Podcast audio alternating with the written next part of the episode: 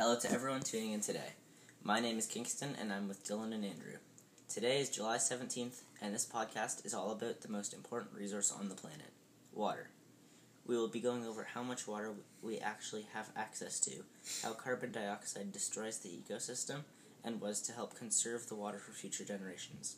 We have talked to a scientist named Dana at Science North, and she told us all about these topics. When we went to talk to the scientists, they did a demonstration for us.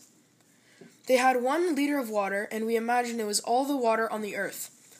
Following that, she poured the amount of accessible water into a beaker, which is 20 milliliters, meaning that 980 milliliters is inaccessible for humans to drink, leaving us with not a lot of water to work with.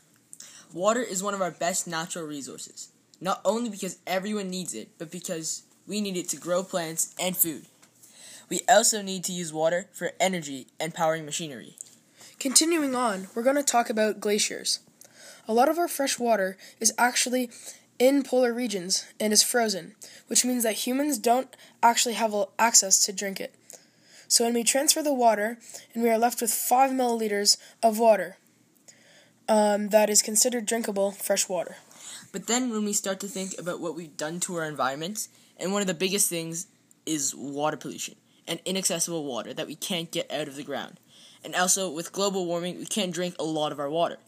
So, considering all of these factors, all the water that we have left to use is one single drop out of one liter. One drop is all we have to consume and to waste. Now that we take all of this into consideration, as a natural resource, we have to think of ways that we can conserve and protect this water.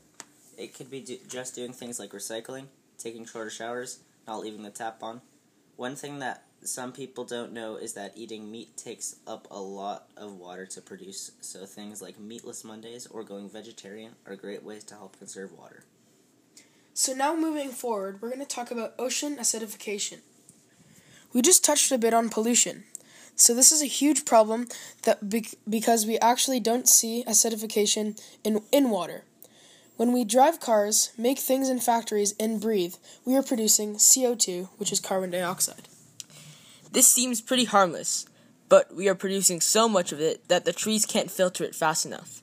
So as long so a lot of it is ending up in our ozone. But our oceans are referred to as our greatest carbon sinks because the oceans actually absorb all of the carbon dioxide, which affects the water. It doesn't look any different and it doesn't seem any different, but it makes it warmer and it actually dissolves shells. This means that crayfish, clams, shellfish, snails, and all the other things that live in water actually erode away. If you're talking about this from an economic standpoint, one out of seven people rely on fish products or things from the ocean as their main proteins or food source. And if you take that away, you're going to see a lot of suffrage for people. The coral reef also gets affected, and one out of four species in the ocean live in coral reefs. So this is a huge po- problem.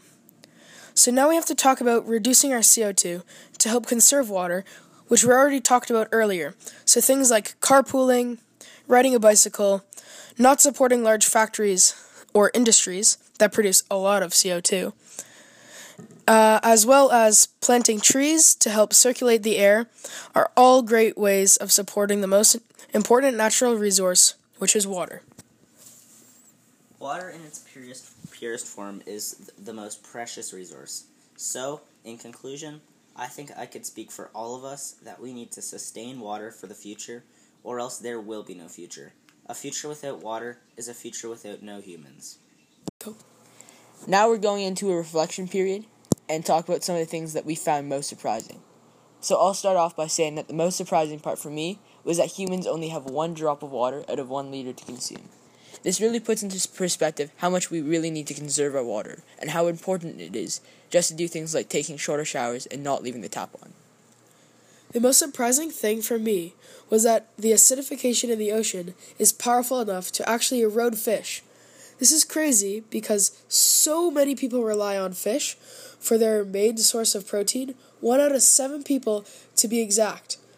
Not only will the people that re- rely on fish have a problem with, but the people that are fishing, the industry will also have a problem because they won't be able to catch any fish.